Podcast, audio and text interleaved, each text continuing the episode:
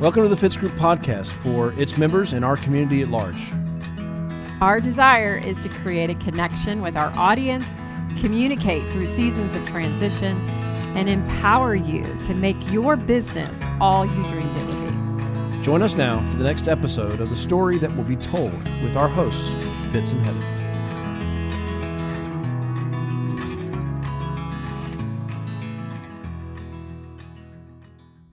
And we are back with you today. So excited to be here. Um, we are continuing to come to you with anything that we can that might help make your journey better. Mm. Um, we enjoy coming talking to you about the experiences that we have had. And today we're going to talk about the process uh, that you go through once you set a vision. Like, how do you connect the dots to get to that vision? And we found ourselves in a place uh, that we had to figure that out for ourselves. Mm-hmm. When we moved out here from North Carolina to Dallas, Texas, we were very young and no experience in business, but we were told there was great opportunity. So we had big vision. We had known always um, that we wanted to own a business. We wanted an opportunity to that something that could help us make big money. Yeah, we really thought. Rich. Yeah, we really thought that that, rich. that could happen and so we were chasing a vision when we moved to Dallas, yeah. but the reality set in quickly because we got here and looked around and realized that we didn't know what we were doing. Right. We didn't have any resources. Right. We didn't have a team. Right. All we had was a vision. Right. And so we had to go through a lot of failure and a lot of learning lessons to figure out how to connect the dots mm. to get to the vision that we were chasing after. Yep.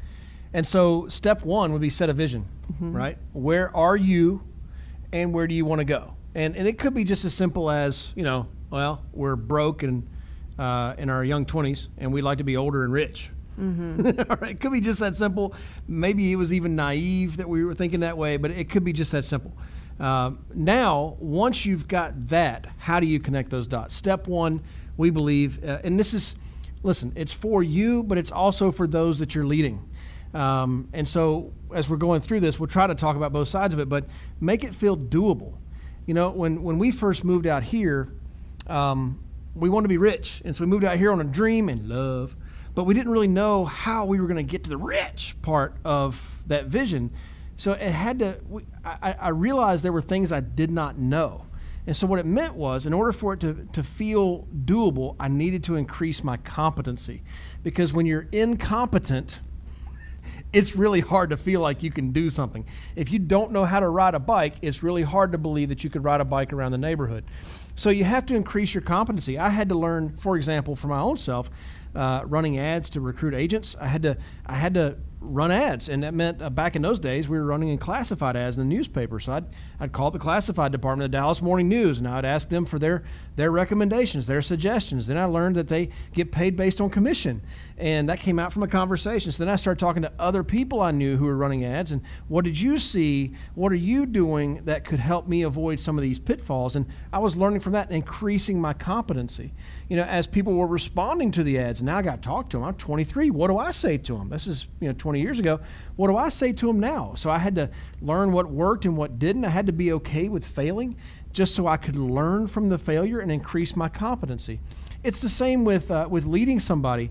Uh, as you are, when you are leading somebody and you're trying to help increase their competency so they believe they can do it, it's important that when they fail, that person looking to you for leadership that you're mentoring, when they fail, it's okay. You have to be okay with them failing. And you have to relieve the pressure for them when they fail. Uh, help them shape that failure into a learning success experience mm-hmm. as opposed to failing and feeling like you're an idiot and I can't do this, I suck. Like you don't want them feeling that way. So, as a leader, when helping somebody increase their competency, um, one of the biggest things I figured out is is you, you, you want to be a pressure relief valve instead of a pressure cooker. And my right. mom used to always can when I was a kid. And that pressure cooker would pressure those those those jars sealed. You don't want to pressure your your your your follower into being sealed. Instead, you want to relieve that pressure and give them uh, room to breathe.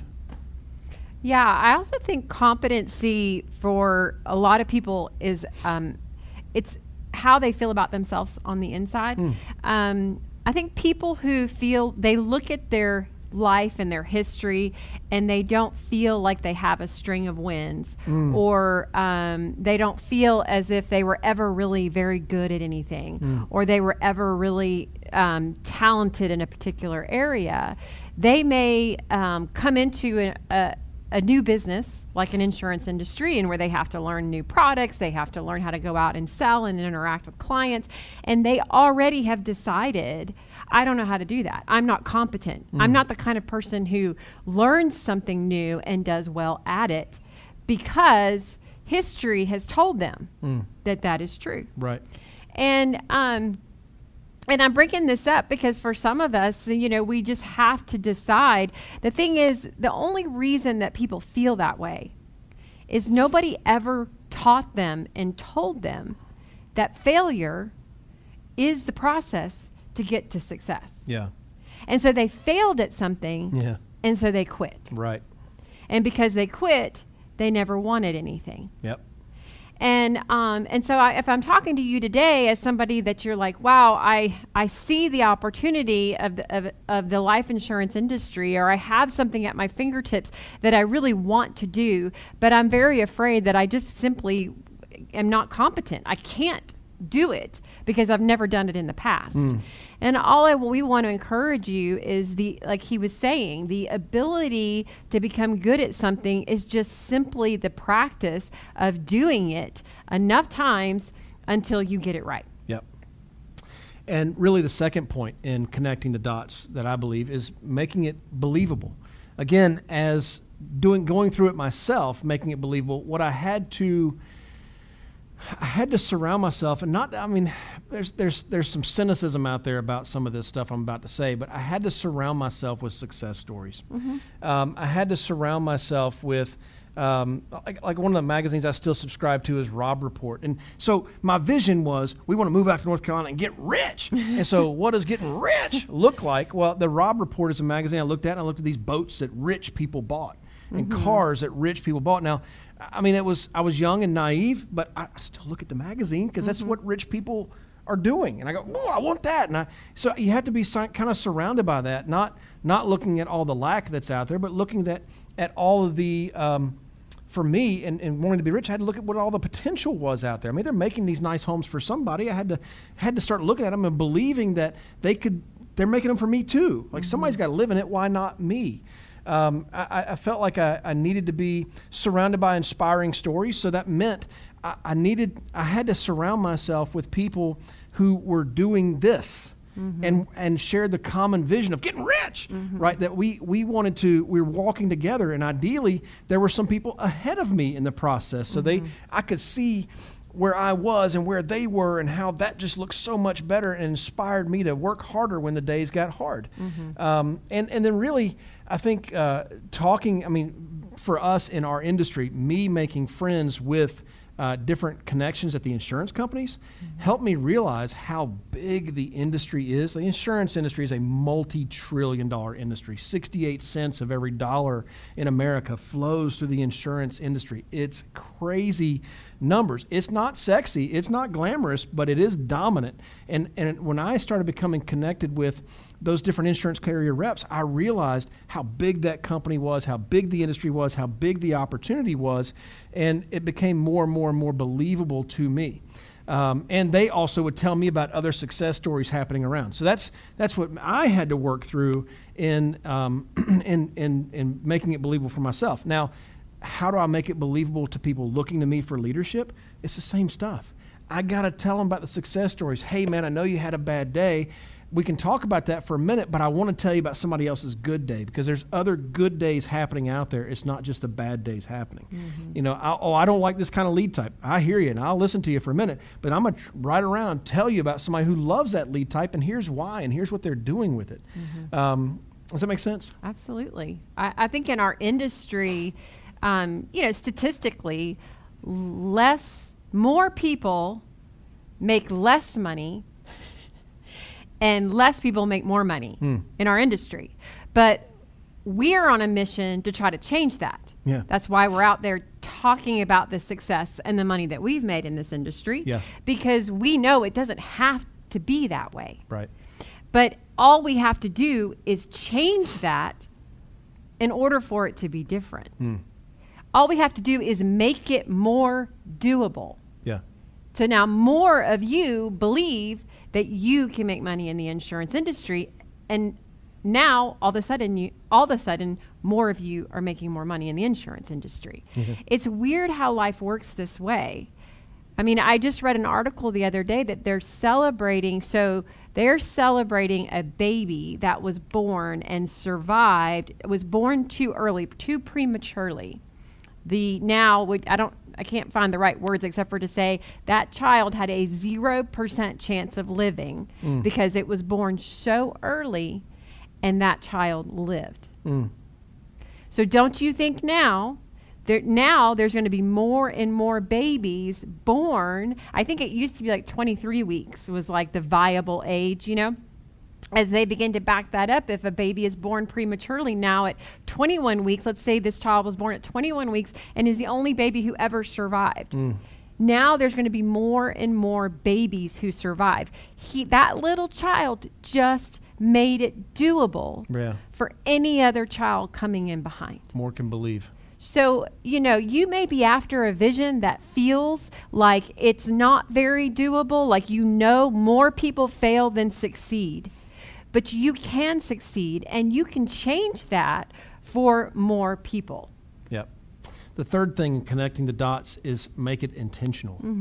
Uh, you have to be intentional in your education. I mean, this is as you're doing, intentional in your education, intentional in investing in your business, uh, intentional in developing relationships 360 up sideways down intentional and and intentional about having fun and all of those are really important but the last one is to me the one that um, is most important the fun i was listening to a podcast the other day and uh, the, the two friends were talking and they were like you know these days it's almost become taboo to laugh at yourself and to laugh at absurd situations. It's almost like we're so worried about offending somebody because we laughed.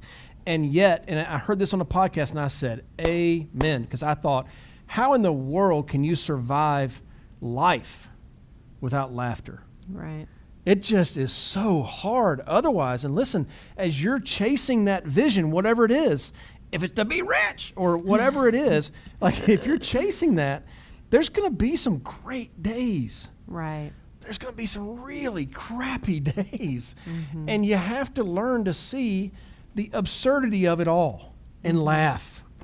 Just laugh. If it's at yourself, if it's at somebody else, just laugh. I mean, listen, I, I, I remember in college, uh, our college had a lot of paver bricks that, you know, for sidewalks. And you'd always see the freshmen, I always said freshmen just trip over those all the time because occasionally a little paver brick is up and a person trips over it.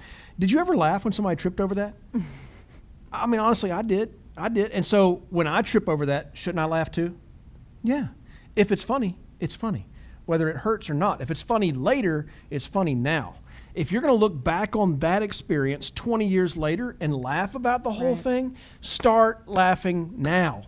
You got to have fun in the process. Yes, be intentional in all the, the education, investing, and relationships. You may comment on that, but I want to comment on the fun because that's what gets you through.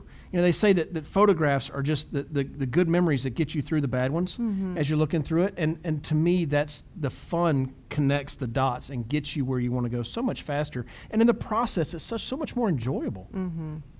Yeah, I mean, I think that that being intentional is really about choosing who you want to be. Mm. Like if you've got a vision that you're chasing, that involves who you want to be. And so you're going to be you're making those choices for yourself about how I want to be in relationships, about where I'm going to invest my money and the things that I want to be known for. Um, and when other people are interfering and telling you, yeah, you can't laugh or have fun, or you can't make the decisions that you want to make that you know are going to get you where you want to go, you've got to be intentional to choose for you. And um, I mean, intentional, I think, is one of those buzzwords that you probably can find a lot of great teaching about the power of being intentional. Yeah. Um, but really, it boils down to you choosing, you choosing you, Yeah. and doing what it is that you need to do to get to where you want to go. Yeah. And that is ultimately, I mean, when you're like you're saying, we're, we're hey, we're at point A, we want to go to point B. How do we get there? It's about connecting the dots to get where we want to go. And um, we definitely went, have been on quite the journey. I mean, we got here knowing nothing about insurance, knowing nothing really about ourselves. Um, and we were able to uh, build an agency, a life insurance agency that has been sustained now for 15 years in this industry and been one of the top income earners in this industry.